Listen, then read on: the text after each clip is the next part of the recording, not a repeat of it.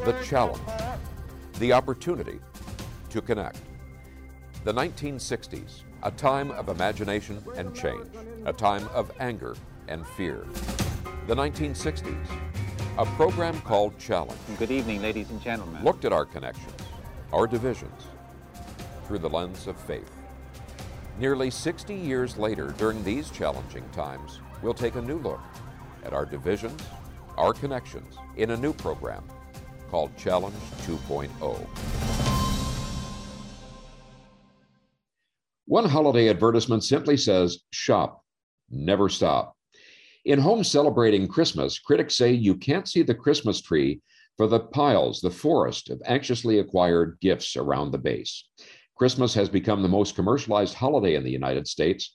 Americans spend some $600 billion annually. That's compared to $6 billion for Halloween, the second most commercialized holiday. What is lost by this focus on consumer spending?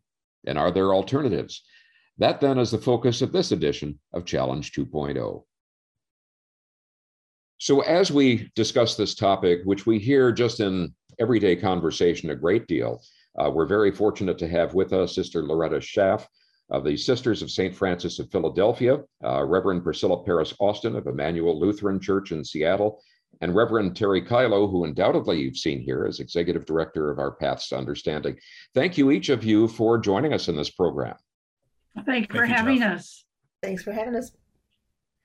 Descartes was famously quoted as saying, I think, therefore I am. Uh, it's been suggested that perhaps the modern day equivalent of that is I shop or I consume, therefore I am. Is that an accurate uh, description of where we're at as a society these days? I'd have to say absolutely. Um, we are, I believe, living in an age and a time when everything is about consumption. Everything is about what we have, and our very identities are are shaped and um, named, at least, as being um, what it is we have and how it is we consume. Jerry and Sister Loretta, what are your takes on that? I would say that our primary religion today, you know, is the economy. And what it proposes is you know what why we get out of bed in the morning what we're supposed to do during the day what makes us acceptable or or effective members of society. And that is to be producers and consumers. You know as producers we got to produce as much as we can and we kind of compete with each other about how much we make and we judge each other on that basis. We also judge each other as priscilla said on on what we consume and how little we got it for Mm-hmm. And so we're, it seems to me that we're constantly competing in this, what is essentially a de facto religion, because it tells us who we are as producers and consumers, and it tells us the way we're supposed to behave and, and kind of what we're supposed to strive for as human beings. Sister Loretta, what's your take on that? I would hope this is not true, but it is. Um, that we are more than what we consume, uh, more than what we can buy, um, I think it is a real challenge uh, in our society, culture today, um, to witness the other. Because there are some who are, uh, and, and, I know personally uh, people who are making choices to not to be this. Mm-hmm. And I, I, I think that that is what the real challenge is. And um, there there is movement and there are blogs and there are places where people are encouraging them to not be this way mm-hmm. and so you know i, I want to give the benefit of the doubt that my neighbor next door is not fully consumed by this mm-hmm. but by the make of their car and so forth and so on it's like oh, my, you know, uh, my car is not that, but it doesn't matter to me. And yet, the, the, the neighbor that I have at the end of block is um, totally anti-consumerism. Mm-hmm. Mm. Do you think the constant assault, maybe that's too strong of a word, of marketing and advertisement that we see, following on what you just said, Sister Loretta, um, makes it more difficult, as you said, to see the other and to see the needs, particularly at this season. Um, absolutely. Um, I was just with a group of women this morning that were doing a, a reflection, an Advent reflection. And some of them had some very, very significant things to say about that. And without them realizing what I was going to do, someone just said, I will not let this season undo me. Mm-hmm. Mm. And I thought that was pretty significant. And she was talking about uh, consumerism. I will not let this season undo me. And, and I don't know if the pandemic is influencing this or not on, on both extremes. It's like, oh, I have learned I can do less, or I have had less, so I got to make up for it. Mm-hmm. You know, so uh, I think it's a very complex question. I'm also wondering about the need for immediate gratification. Uh, mm-hmm. Maybe it's just me, but it used to be the Christmas decorations would pop up right around Thanksgiving. They started moving earlier and earlier before Thanksgiving. And now it seemed like, at least in my neighborhood, they were popping up around Halloween. Have any of you witnessed that also? And what's your reaction to that? I used to I used to tell my children that they were absolutely not allowed to even mention Christmas, much less bring out any decorations until we were at least past the first week of Advent. Um, time, exhaustion, their aging, all of those things begins to kind of like the reality is like, oh, well, if I don't, if we don't do it now, like the schedule that we have is going to pre- prevent it from happening.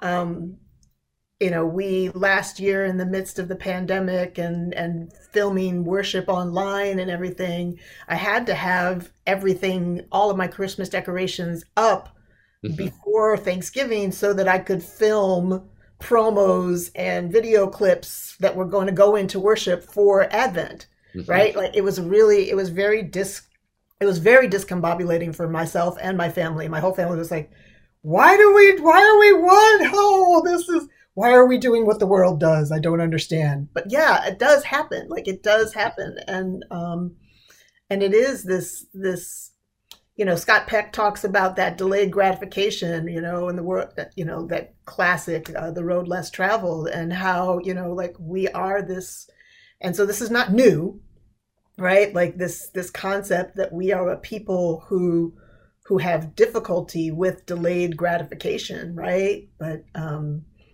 everything is, is available so instantaneously. Why would Christmas or Hanukkah or the whole holiday season not be available right now as well.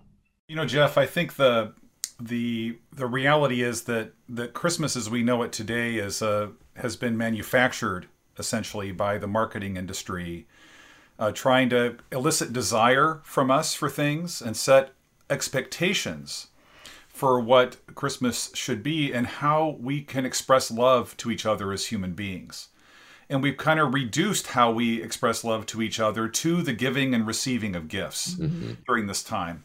I remember as a little kid, we were um, we'd gone through a bankruptcy. It was a little bit tough, and I remember the dread of going back to school after Christmas because I didn't get very many gifts as a kid because we simply could not afford them. Mm-hmm.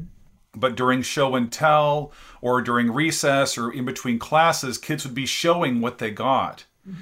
And what was happening there was um, was a kind of um, conversation about who was ideal in the, in the society, who had status in the society, and who did not. Mm-hmm. And I dreaded going back, and I and I think a lot of the expectations that people are are getting, um, you know, offered or being offered uh, to them in uh, in all the marketing really puts a lot of pressure on families. Really puts a lot of pressure on kids. Mm-hmm. Um, because the way we see each other and the way we see ourselves is kind of mediated uh, by uh, the kind of gifts that we receive and give. Sister Loretta, I know you've done a lot of work uh, on college campuses. Uh, did you see that sort of tension with some of the young people that you worked with? Yes. um, I had to really stop and think about it for a minute because um, I was a Catholic chaplain for 12 years at a college here in um, uh, in Portland, and I think what people forgot and have forgotten in working, but there are low income students who just do not have it. I mm-hmm. mean, and so, you know, you've got the senior who's driving a certain kind of car, and you've got someone else who uh, is wearing a pair of shoes that are about ready to fall off and yet they're still there.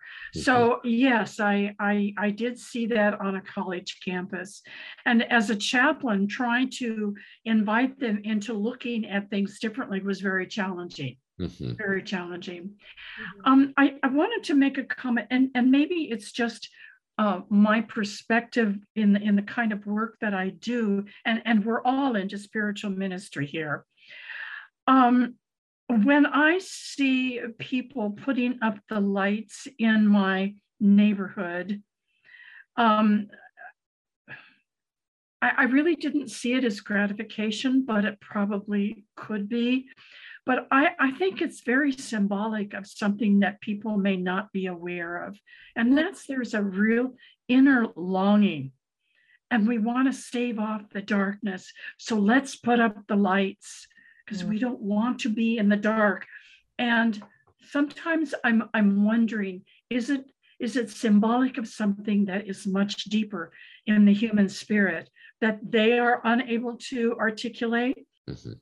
The very fact that we don't know how to embrace the darkness, mm-hmm. that we don't recognize that that darkness is the place of the womb and birth and the place out of which chaos and creation even began, I think is part of the problem, right? Like that we don't see we don't see the value in the grieving, in the mourning.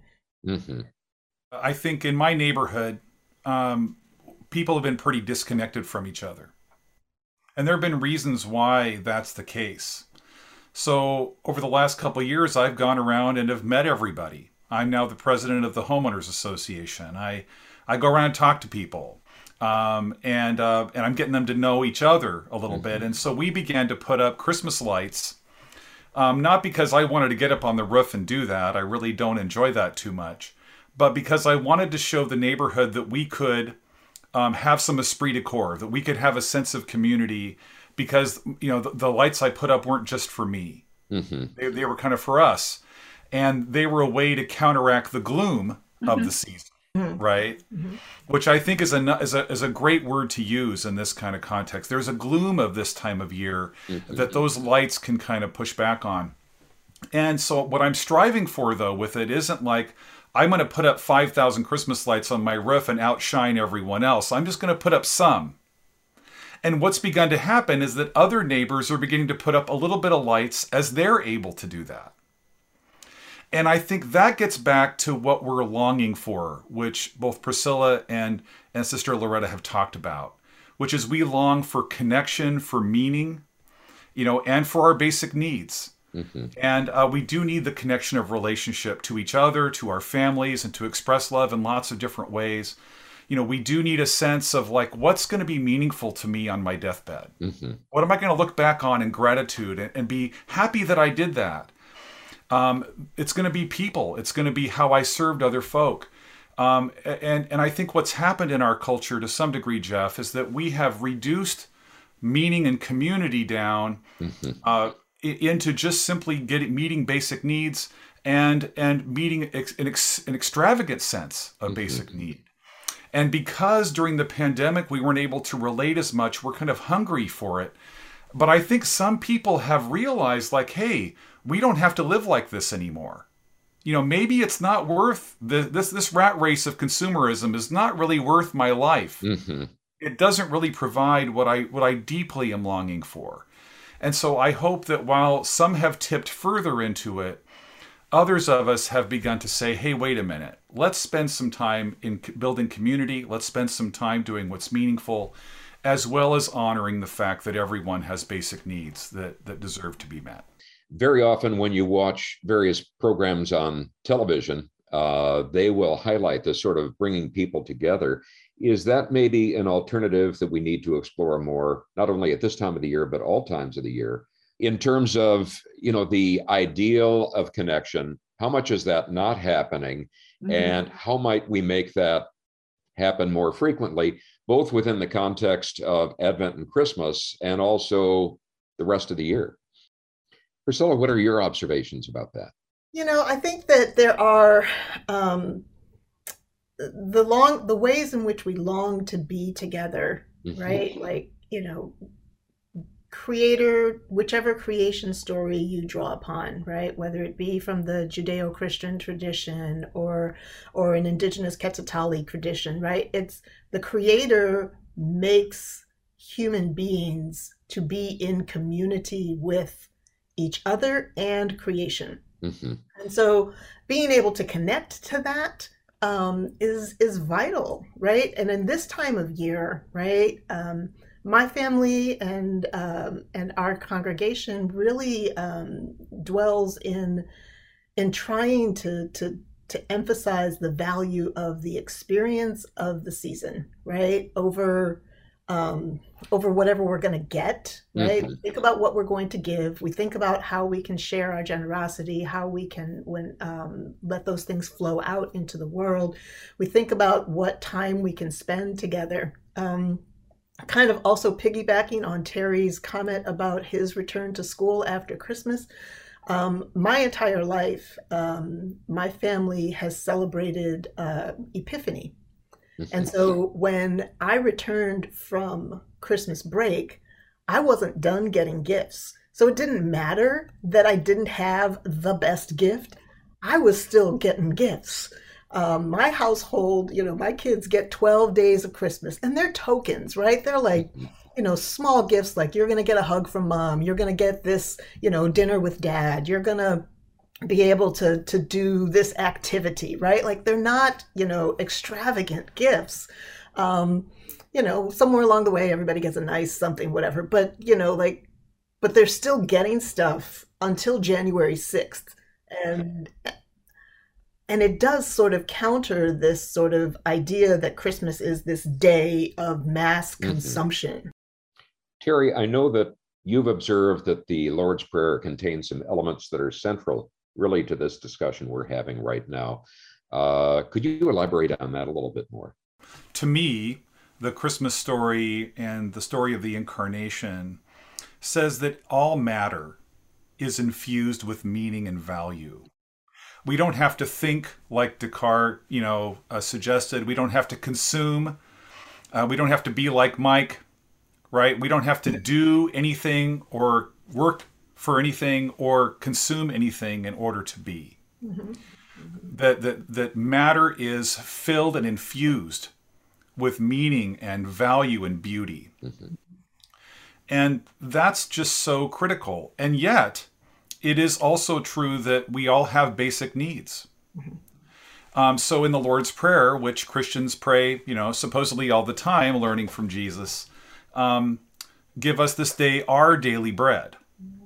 And notice that in stark contrast to Descartes or some of modern individualism, it says, Give us this day our daily bread. It's talking about the community mm-hmm. having enough food, clothing, water, housing, medical care. And, and, that, and that that's what we pray for. I don't just pray for my need. I pray for the need of my entire neighborhood, my community, my state, my world, including the animals yes. and other forms of life on this planet. Mm-hmm. And I think that we've we've lost some of that uh, after the Enlightenment told us that the individual is kind of all that matters, mm-hmm. and that the only kind of meaning we can achieve is to get more stuff. Mm-hmm. And I think what that Christmas story te- is teaching me as I grow older uh, within this tradition is that I don't have to do or consume anything in order to to experience the meaning and, and blessing of being alive, and that is a gift far greater And so, how can we pray that prayer more mindful of our connection to each other and, and honor the fact that we do have basic needs and do have nutritional needs? Mm-hmm. Uh, that's, all that's good. All that's part of a good creation, which we believe our Creator joined in Jesus in order to bless and to affirm and to love it. Terry, I know you've been uh, very much involved in interfaith relations and helping people of different traditions appreciate each other. As you have these discussions, as you have these encounters, do you see similar concerns in other faith traditions and perhaps some other approaches that might be of uh, value and of help?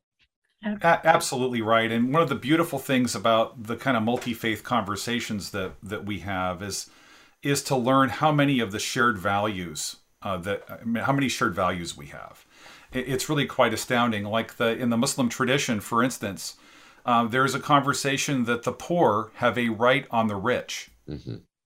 And that the rich have a responsibility to those who may find themselves to be poor in this moment. Um, our our Jewish neighbors are so incredibly um, so in, so incredibly well well spoken about the the the goodness of creation and the goodness of every part of it. And in fact, even the goodness of God's invitation for us to steward it and take mm-hmm. care of it.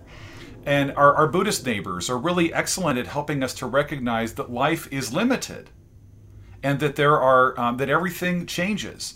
But that also is something that can be accepted and embraced as a part of of our human experience. Mm-hmm. And so I have grown so much uh, deeper in my discipleship of Jesus as I've engaged with people of other traditions because they've helped me see things and have a, a, a holy envy for what their tradition does so well. Sister Loretta is a professed Franciscan. Uh, simplicity is very much at the core uh, of what you do. Uh, how did you bring those uh, values into the way that you approach Christmas? And I think it might be interesting that perhaps one of the most known symbols of Christmas, at least within faith communities, originated within the Franciscan order. Maybe you could share that story with us as well. Well, Francis of Assisi was mystic, and Francis, in his relationship with God, realized that uh, the gift of God's Son, Jesus, was out of pure love, just out of pure love, not redemption, not sin, but as Franciscans, we believe that Jesus is the gift of love, not a gift of redemption, for redemption. And so Francis um, wanted so much to communicate what the Father's love is all about in giving us the person, becoming flesh and giving us Jesus, is, is to, to create that original scripture story. And uh, he happened to be in a little place in Italy, way up in the hills and the mountains called Greccio. And there, uh, in a cave, he reproduced the scriptural story of the birth of Jesus. And that story and that enactment spread throughout the whole world. And Francis was the one who had this first Franciscan Bethlehem, mm-hmm. we call it. Um, the simplicity of the story um, from the scriptures uh, is a lesson, I think, for all of us. And for us to remember that the Word was made flesh and was placed in a manger of straw for an animal. Mm-hmm. Where, how more, how sim- more simple can you get than that? Mm-hmm. Um, so, um, as Franciscans, uh, the incarnation the birth of Christ is a very significant feast for us. For us, that is definitely uh, the uh, the sign and the symbol of the greatest love that God has given us, and that is to have sent his son, the word became flesh. Mm-hmm. So, you know, you asked about the Franciscan aspect of all of that. Um, simplicity and humility are part of the Franciscan charism. And so, um, Advent time or preparing for the feast of the incarnation um, is a call for us to remember that humility, remember that simplicity. Mm-hmm. And in doing that, you become a less of a consumer because other things take precedence. Well, this has been a very rich discussion. And so I thank you, each of you, very much, and look forward to an opportunity that we'll have to engage in discussion on another topic sometime. So thank you each very much. Well, a blessed season to each of you and to your families. Thank you very much. Peace, everybody. Thank you, Jeff. And thank you, each of you, for tuning in to Challenge 2.0 this week. We hope you'll join us again next week. Thank you. If you've enjoyed this program, found our conversations to be informative, entertaining, and thought provoking, and the vision inspiring of people from different backgrounds who can disagree without being disagreeable, perhaps you might consider supporting our program with a contribution. Your support will not only help our program continue, it will also support the broader efforts of Paths to Understanding, our supporting parent nonprofit organization.